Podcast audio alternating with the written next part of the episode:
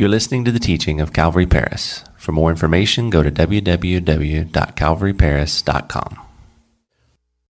Ephesians chapter 3 is where we are today. Ephesians chapter 3. We are studying the book of Ephesians chapter by chapter and verse by verse here on our Sunday mornings. And today we are going to be endeavoring to move all the way through chapter 3. And if you are taking notes today, the title for this message is The Mystery of Christ.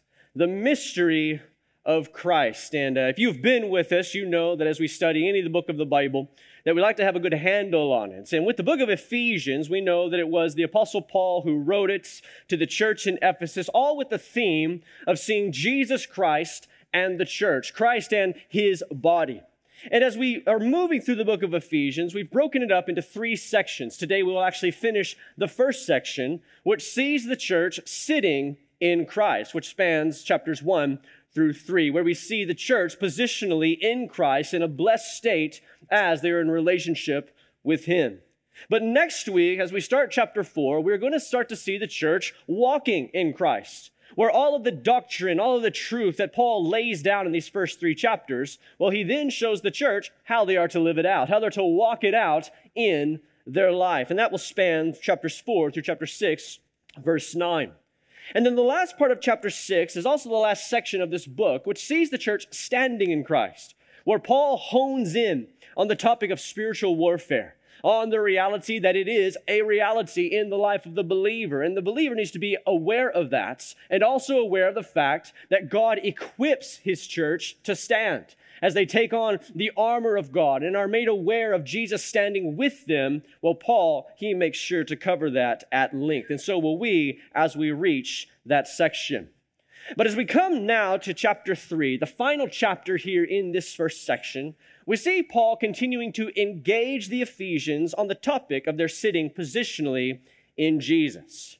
And where chapter 2 took the reader back, if you remember, back to the basics of what life looked like before Jesus and what it now looks like with Jesus, as we study chapter 3 today, we see Paul bringing the reader back to the present and their present status of living in Jesus Christ where instead of revisiting the basics, today he's actually going to reveal something new to the church.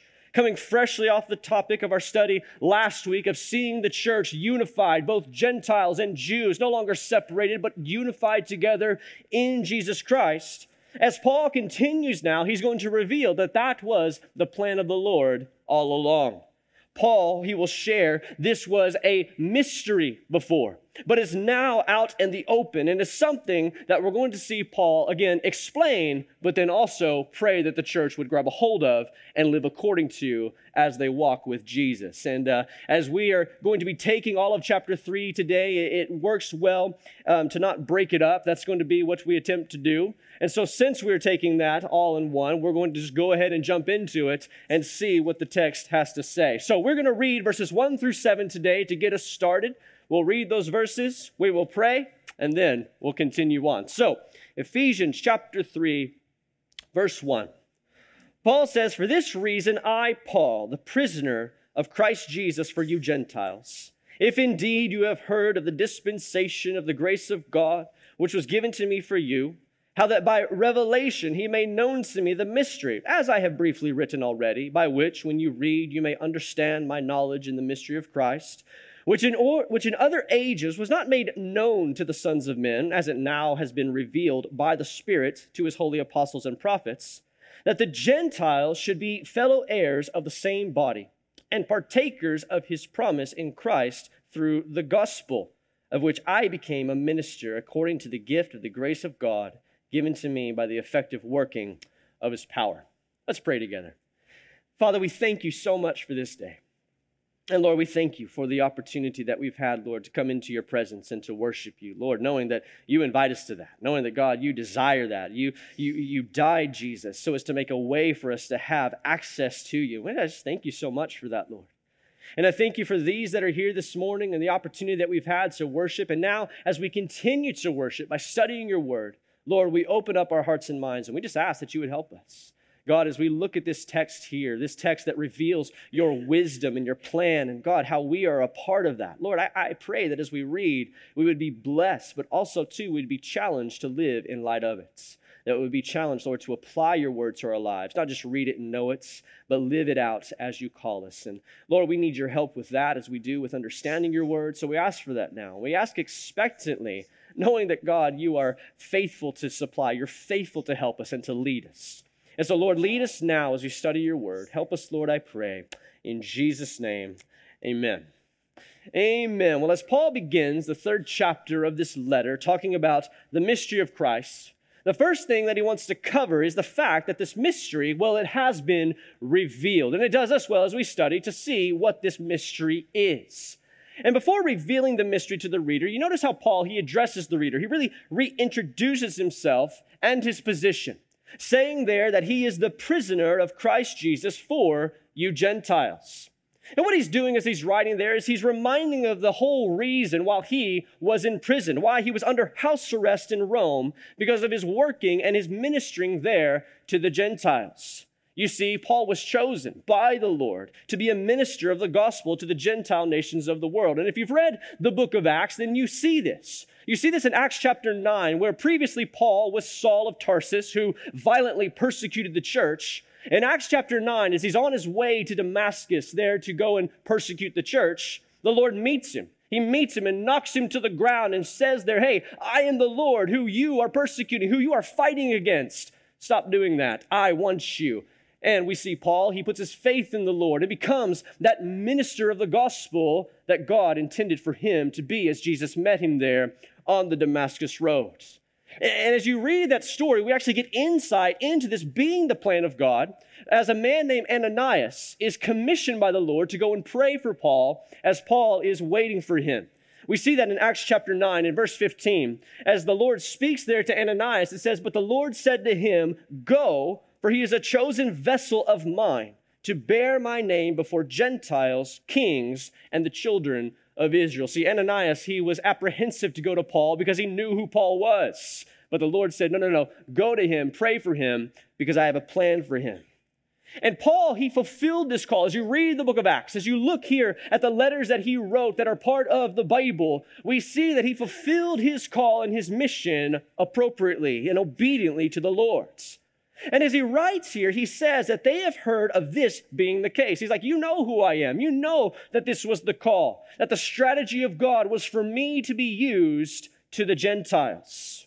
And as he says this, just kind of reintroducing himself, he also there calls to memory how he had previously revealed that the Lord had revealed to him something called the mystery.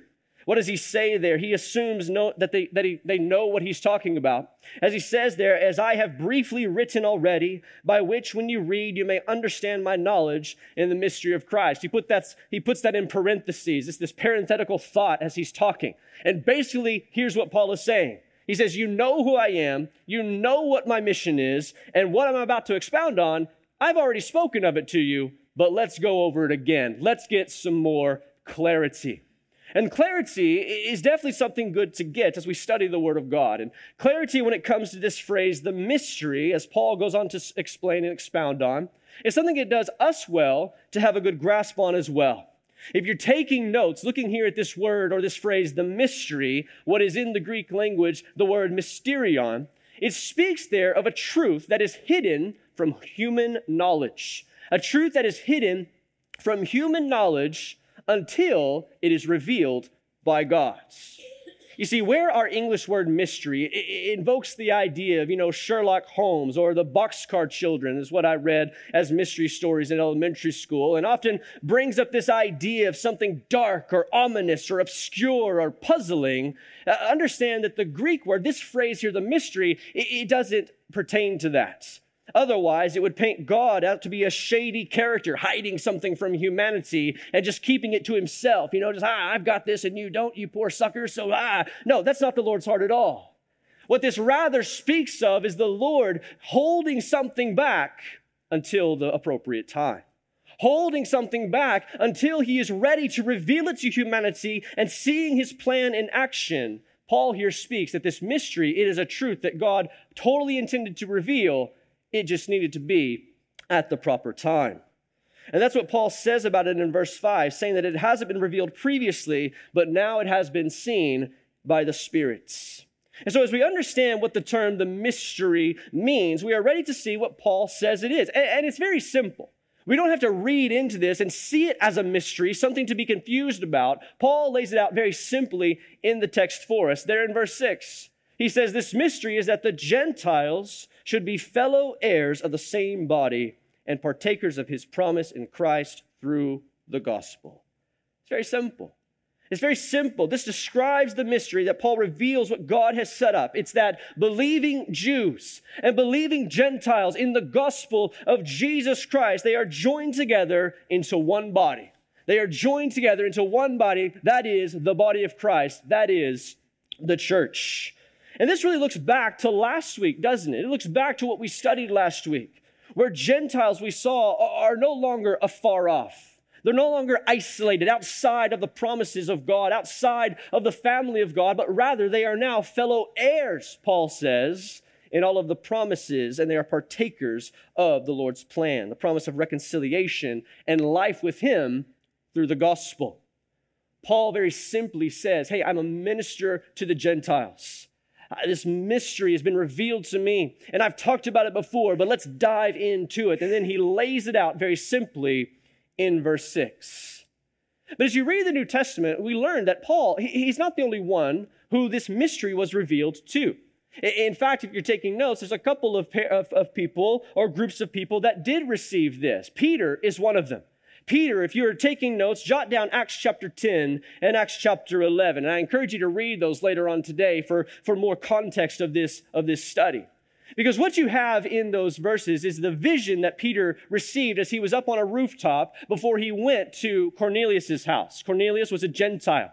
And understand that as Peter is up on the rooftop, it says in the Bible it's about midday, so it's lunchtime. And he's praying there, and the Bible says that he's hungry.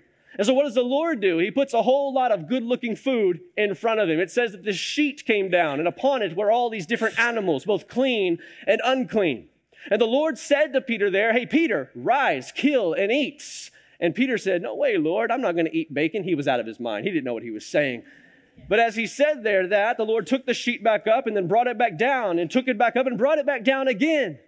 And the Lord said over and over again, Hey, rise, kill, and eat. Don't call unclean what I have called clean. And he wasn't just putting bacon and crawfish, praise the Lord, on the menu, but he was putting there the, the fact that the Gentiles well, they were now invited into, they were to be openly preached to, openly shown the goodness and the gospel of Jesus Christ. And Peter, he was to be an instrument in that. He was to be used specifically in the house of Cornelius, who at that same time had sent some people to Peter's house to come and take him to preach to them. And so Peter was a recipient of this vision, but also too, we see the disciples and those present at the ascension of Jesus Christ. They as well were given insight into this, even though there were not great details involved in it. In Acts chapter 1, verse 8, it says there, Jesus speaking, but you, speaking to those that were seeing, but you shall receive power when the Holy Spirit has come upon you. And you shall be witnesses to me in Jerusalem and in all Judea and Samaria, and to, he says, the end of the earth. The apostles would know that Jerusalem, definitely, they were to preach there.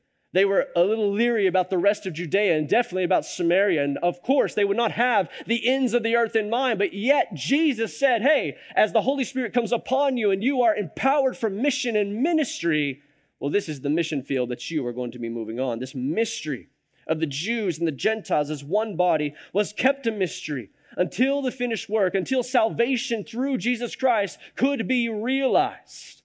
But once it was revealed, we see that through salvation was promised to the whole world. This mystery, this unity of the Jews and the Gentiles, it was out in the open. And Paul here, he is speaking that to the Ephesians. And we, we read that here, and we have it made known to us as well. And we are a part of that as the church sitting here today. And so Paul, he reveals this mystery, having had it revealed to him. But next, what he does, as we pick back up in the verses, is he seeks to show and explain the purpose that God had behind it. Let's pick up in verse 8 and read together through verse 13. Where Paul says, To me, who am less than the least of all the saints, this grace was given that I should preach among the Gentiles the unsearchable riches of Christ, and to make all see what is the fellowship of the mystery which from the beginning of the ages has been hidden in God, who created all things through Jesus Christ to the intent that now the manifold wisdom of God might be made known by the church to the principalities and powers in the heavenly places, according to the eternal purpose which he accomplished in Christ Jesus our Lord, in whom we have a boldness and access with confidence through faith in him. Therefore I ask that you do not lose heart at my tribulations for you, which is your glory. You know, before we get into seeing this purpose of the mystery, I want us to key in and take note of the posture and the mindset that Paul continues on here. Notice, and this is not the first time that he has done it here, nor will it be the last, and throughout the New Testament he does this. As he marvels here at the reality that God entrusted him to be a part of his mission. And this is something that Paul and we, if you've read the book of Acts, if you know the testimony of Paul, again, as one who hated the church, who persecuted it violently, we see here that Paul, knowing his past and how violently he persecuted the church, he realized that it was the grace of God in his life and that by nothing else that he was able to do what he was doing. He leaned heavily into the grace of God. He lived heavily into the love of God that called him to be a minister of the gospel, to serve him, to be saved at all, but then to serve him as one, as one included in God's mission. And it's this position and posture of marveling at the grace of God that drove much of Paul's life. And it should be, understand, something that drives our life as well. And though this isn't the main thrust of this text, I do think it's important to hone in on. The reality, it's important to remember what we've been saying over the past few weeks. As Paul says in, in, in Ephesians 2, that it is by grace that we have been saved through faith. It's not of works, lest any man should boast. It is the love and grace of God extended to us in the finished work of Jesus Christ that saves us. There's nothing else that saves us. It is only that and our faith put in that. But even more than just salvation is also inclusivity into the mission of God. Where God, for whatever reason, decides that He wants to include us in getting the gospel out into the world, seeing disciples made. And God, understand, doesn't need us for that. He wants to use us because he loves us and desires to, and his glory is seen through it, but he doesn't need us. And Paul here understood that, and he wants to establish over and over again that it's the grace of God that looks at him and says, I want you. I know you used to hate me. You hated my church. You hated the work that I was doing, but yet I want to use you. And the same is true for us. That though we are all born sinners in this world, separated from God, enemies of God is what the Bible says that we are. In Jesus Christ, we are reconciled to Him. And in Jesus Christ, He desires to use us. And it is only, friends, by the grace of God that we are able to do so. And as we lean into that, as we walk in that mindset and in that posture, man, we realize who's in charge. We realize that it's the Lord's who's in charge. It's His plan. And we're all the more willing and ready to follow Him in it. And that's a good thing to remember, a good thing to keep in mind. It's His grace and it's His love that desires to save and desires to use us. Nothing else really brings us to that. It's just the Lord's. And it's Paul's posture that leads well into his explaining the purpose of the mystery. And I teach primarily from the New, New King James Version of the Bible, but the New Living Translation really nails verses 10 and 11 to bring clarity to the purpose of the mystery.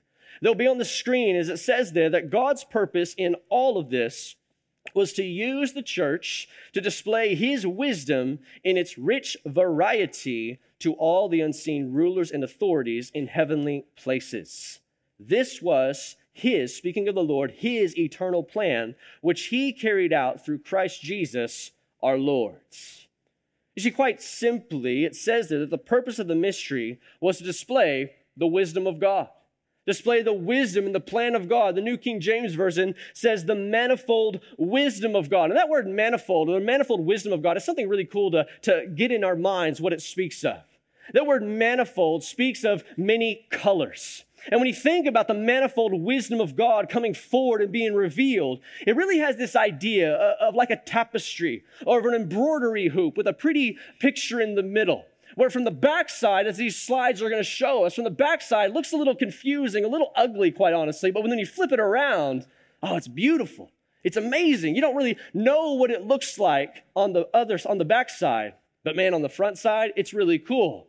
And this manifold wisdom of God being brought out, this is the idea here that Paul is speaking of.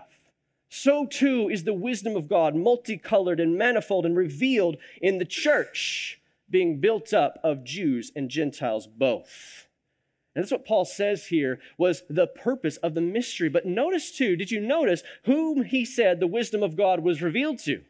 It says there to the principalities and powers in the heavenly places.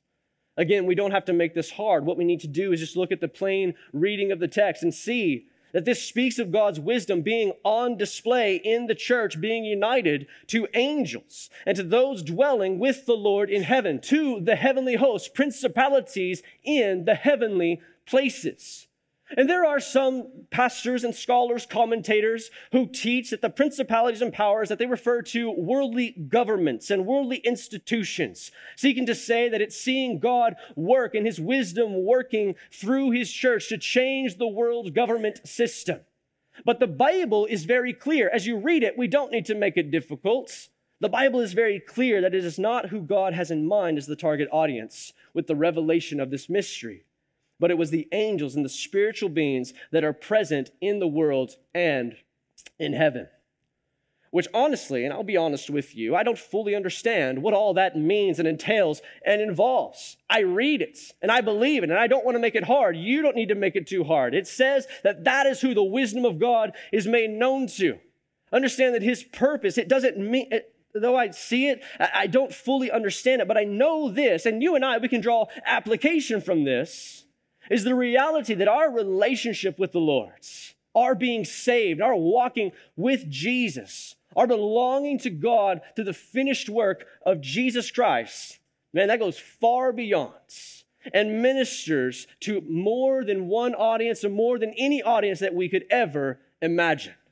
Our walking with Jesus, it shows. And it shows beyond what we could think. I mean, Paul here is saying that the manifold wisdom of God in the church being united here is shown to angels, angels that are in the presence of God always, that are living and seeking to serve the Lord, working as messengers and emissaries of God always. They are learning in the church being united.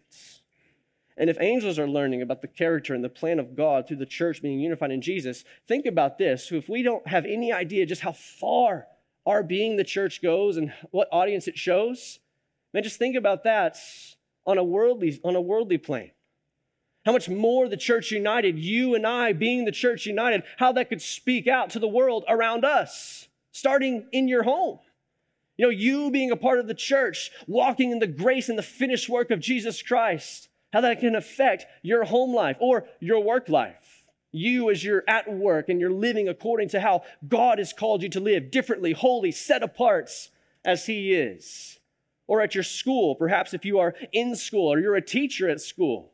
Or what about at your places of socializing and play, wherever you find yourself, you know, carrying out your hobbies and working out in your social life? Or right here in the church. Right here in the church, as we together are united in Jesus Christ from all different walks of life. Some of us on paper should never be friends. Let's just be very real. Some of us should never know one another or share life with one another. But in Jesus Christ, we are united. We're united through the blood of Jesus Christ and are made one, a family in God's. And this application, it, it is real and should be taken seriously for us, friends. That the truth of the church, united, unified, Jew and Gentile, uh, you could even take it further into black and white, rich and poor, or any other, whatever you may say, this and that. From many walks of life, the church is made and the church unified in Jesus Christ. That speaks to audiences that are beyond our wildest dreams. As we walk with the Lord and live with Him as the church is called to do, man, that speaks. That speaks and shows this world that you know what? You don't have to just be angry at each other all the time. Through Jesus Christ, He covers that sin and helps you to walk through it. He covers the sin and He covers the contention and the flesh that this world, that we in this world live in. And what does he do?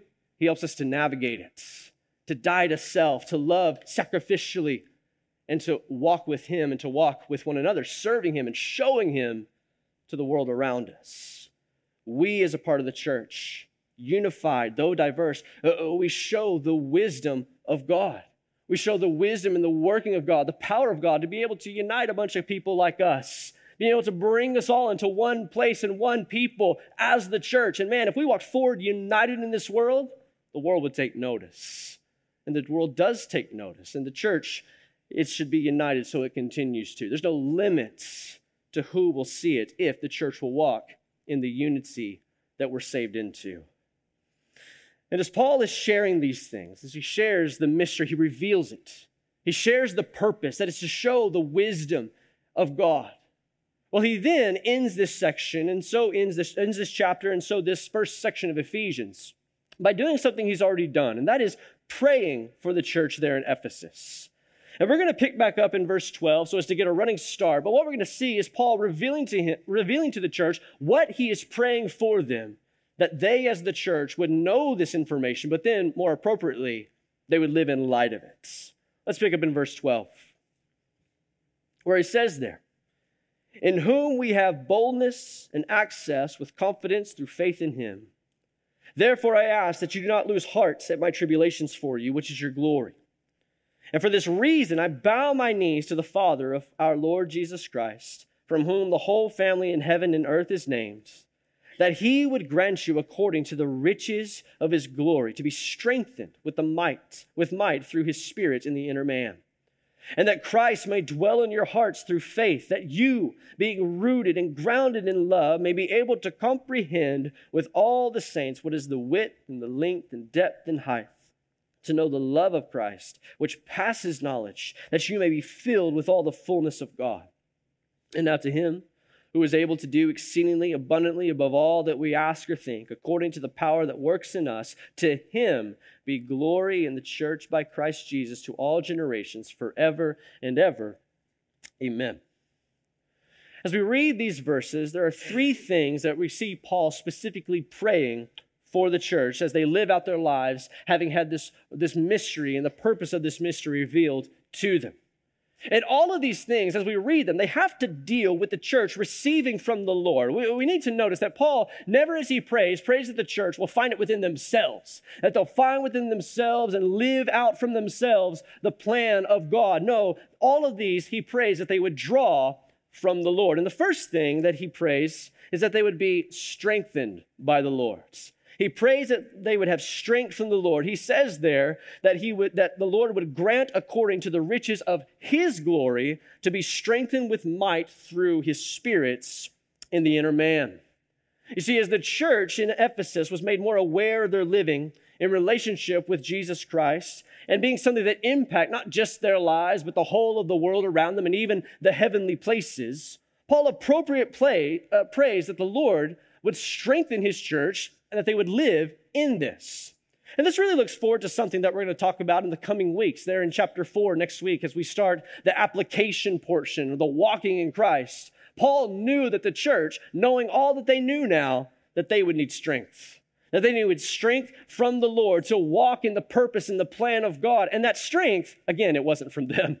It wasn't their strength. It wasn't the strength of the people there in the seats in Ephesus. It wasn't the people's strength as they walked in their normal everyday life. No, it was the strength of the Lord that they needed. The, the church there, they needed strength that was from the riches of God's glory. They needed strength that God offers in the power of the Holy Spirit. And that same strength, friends, that Paul prayed for the church there in Ephesus he would pray the same thing for our church. He would pray the same thing for the church today. And the church today should pray for that same strength as well. Understand, we need to pray that we would draw strength from the riches of the Lord, who has all the strength. Understand that God, in his character and his nature, he is what is called omnipotent. That means he's all powerful. He is also immutable, which means that his power will never diminish. It means that God's nature, he can never change. And if he was able to change, he wouldn't be the Lord. And so we look to him and look to his character as outlined in scripture. And we see that he is all powerful and he's immutable, meaning he's always going to have all the strength. It's never going to diminish. And what's more is he offers that to us. He offers to lead us in that strength and to fill us with that strength. And he offers that strength to us by the power of the Holy Spirit dwelling in every believer. Something we've talked about extensively. We talked about it as we studied First John last year, and we talked about it already in Ephesians. We're going to talk about it a whole lot, especially as we get to Ephesians chapter 5 of the indwelling of the Holy Spirit, not just there sealing every believer and wanting to lead every believer, but also wanting to empower every believer. That the Holy Spirit, the third member of the Trinity, dwells within every person that is saved and in Jesus Christ and wants to lead and help and empower them for mission to live out the life that Paul is going to talk about, that Jesus calls us to. And Paul here prays that the church, that they would be strengthened in that. And maybe that's a word for you today. And it's a word for you today to see Paul praying for the church there in Ephesus to not walk in their own strength, to not pull themselves up by their bootstraps, but to walk forward in the strength of Jesus Christ to stop trying in their own flesh and their own well and their own, you know, finding their own wherewithal within themselves, but looking to Jesus, looking to his word, looking to the Holy Spirit who is dwelling within each one of us to lead and to empower them for mission. Instead of drawing from oneself, drawing from him, leaning into him and trusting him more than yourself. Because you and myself, we will fail. The Lord, he won't. And so Paul prays here for strength. But notice he also prays for growth in love. He goes on to say, You being rooted and grounded in love, that you may be able to comprehend with all the saints what is the width and length and depth and height, to know the love of Christ, which passes knowledge. You'll remember in chapter one, if you were with us, that as Paul prayed for the church, he prayed and he revealed what he was praying for them. But he revealed first that he was thankful that he was thankful for their faith, their active, practical faith in Jesus, and also, too, of their love for all the saints. Like he knew that the Ephesian church, that they were walking with Jesus, they had faith in the Lord, and he knew too that they were a loving church. And Paul acknowledges this. He's saying that, hey, you have been rooted, you are rooted and grounded in love. Like he says, I know that you are a loving church. You're walking in the call of Jesus to be one that loves so that all may see that you are my disciples.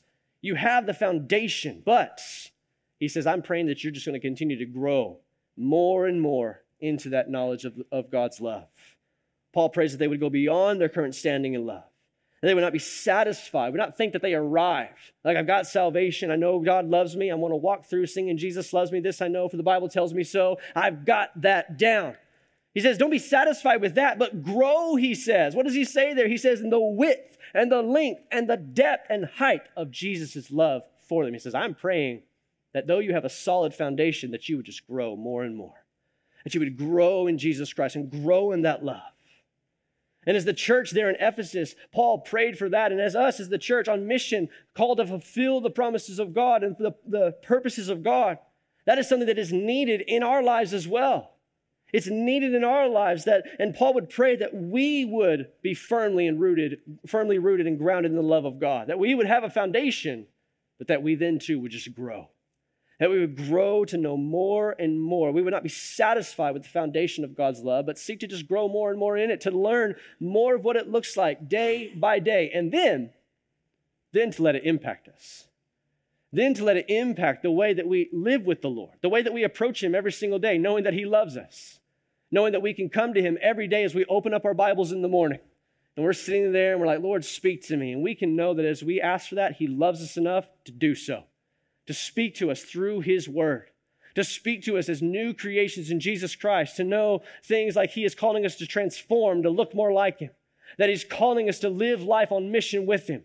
That there is therefore now no condemnation to those who are in Christ Jesus, that we see us as our old self, but as new and wanting to lead us in new life.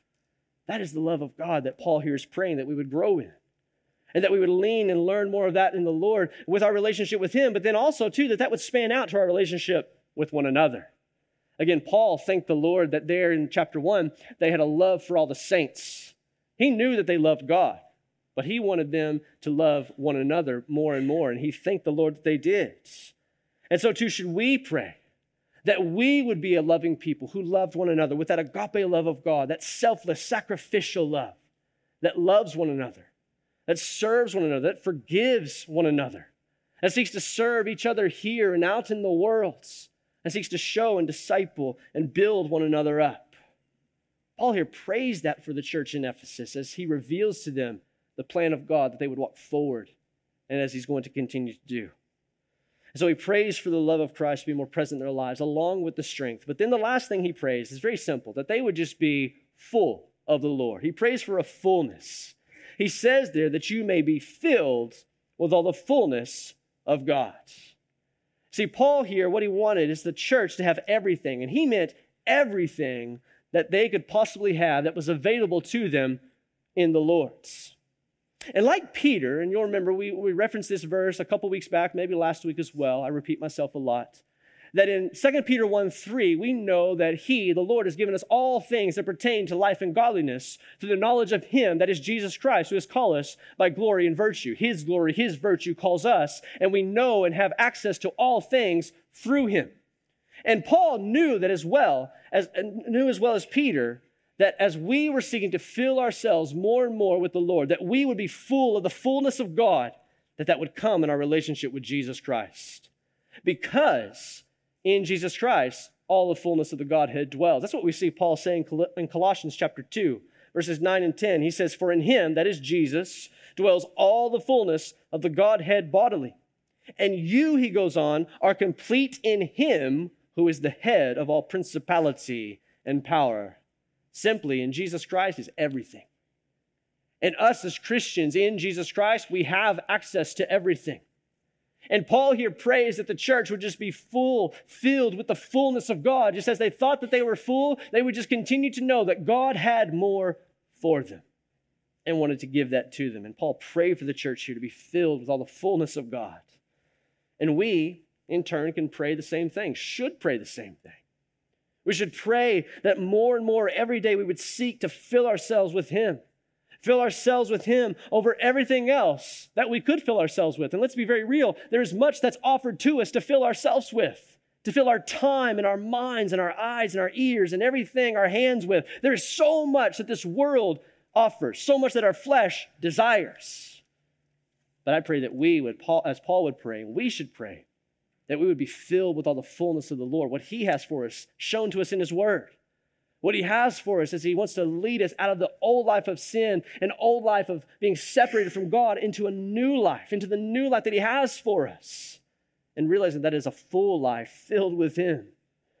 And Paul prays these things that we, and we should pray that we would be filled and we would fill our lives every day, every part of it, not just the Sunday part of it, but every part of it with the Lord. Every part we would seek to have it filled with all that he has for us. And Paul here, as he reveals these things, he reveals the mystery. And as he reveals here the purpose, and then he reveals what he's praying for the church, how they would live in light of all that he just said. And as he gets ready to gear up and go into chapter four, chapter four, which again is going to start this walking, this application point, and on into chapter six, where he's going to speak there of the warfare that every believer is engaged in.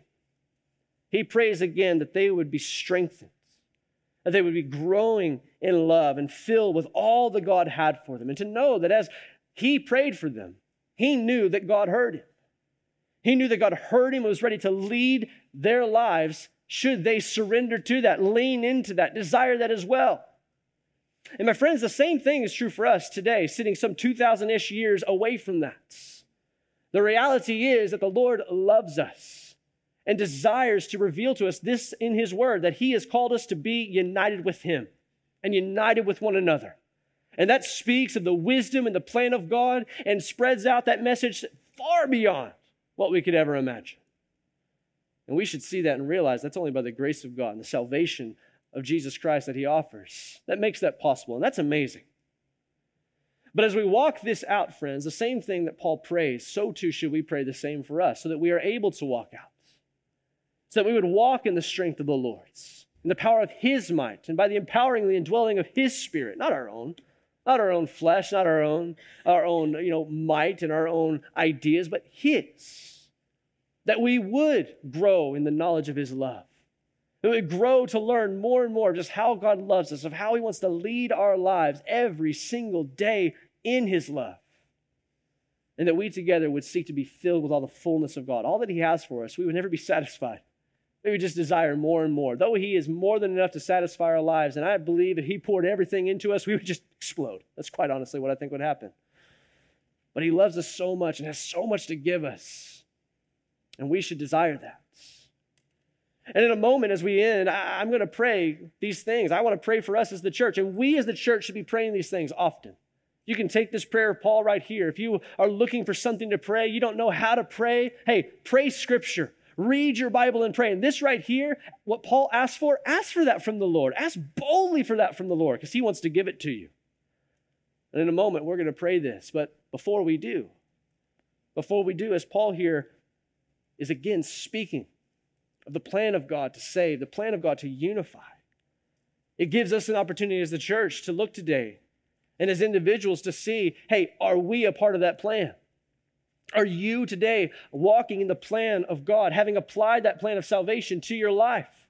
The plan of salvation to send Jesus Christ to this earth, to live a perfect life, and then to go to the cross and die a death that we should have died because of our sin. He was not, he had no sin. We had the sin, but yet he took his sin upon us, died so that we could be saved. And as he was dead, he was buried and resurrected, and it's through that finished work that we have access to the Lord's. We have access to salvation. And what's more is we have access into this plan that we're seeing here to be a part of the plan of God, to be reconciled to Him and unified with so many people around this world who have done the same thing. And so before we pray and before we seek to pray and glorify the Lord, that's what Paul ends with, is by glorifying the Lord there in verses 20 and 21. Before we pray and do that, ask yourself today if you are a part of this plan. And if you're not a part of this plan, understand that Jesus Christ, He is there ready to save today. You are here today, alive, you're breathing, your heart's beating. And as such, the Lord is offering you salvation right now through the finished work of Jesus Christ. And it is by grace through faith, your faith put in that finished work. That is what saves. And in a moment, as we sing, as we worship, there's to be men and women around the room, here at the altar, in the back corners, who would love to talk to you about what that looks like. And it's not some formula, it's not some hard thing. It is simply just crying out to the Lord and taking that finished work upon yourself, admitting that you desire to be saved, to have your life changed, made new, and repenting of an old life and walking forward with Him. And the Lord is so faithful and ready to save if you will put your faith in that work. And today, that is something you can do, and I encourage you to do so. But today, for us as the church, as believers, I want to end today by praying these same things. And I want to encourage you, these same things that Paul here prays for the church, that we would be praying these things often. That tonight, as you're going to bed, or throughout the day even, pray these things. Pray that you would be strengthened by the Lord, growing in his love, filled with all the fullness of God. And then tomorrow, do the same thing. Make this a daily habit of just asking the Lord for more of him and what he has for you and see how your life moves forward. See how the Lord wants to lead you as you lean into Him, into what He has for you, because He has so much for you. And we're going to see that as we read through the rest of this rest of this book and study all of what that can look like. But being strengthened, knowing Him more, and walking in that love, man, that just readies us for all that He has.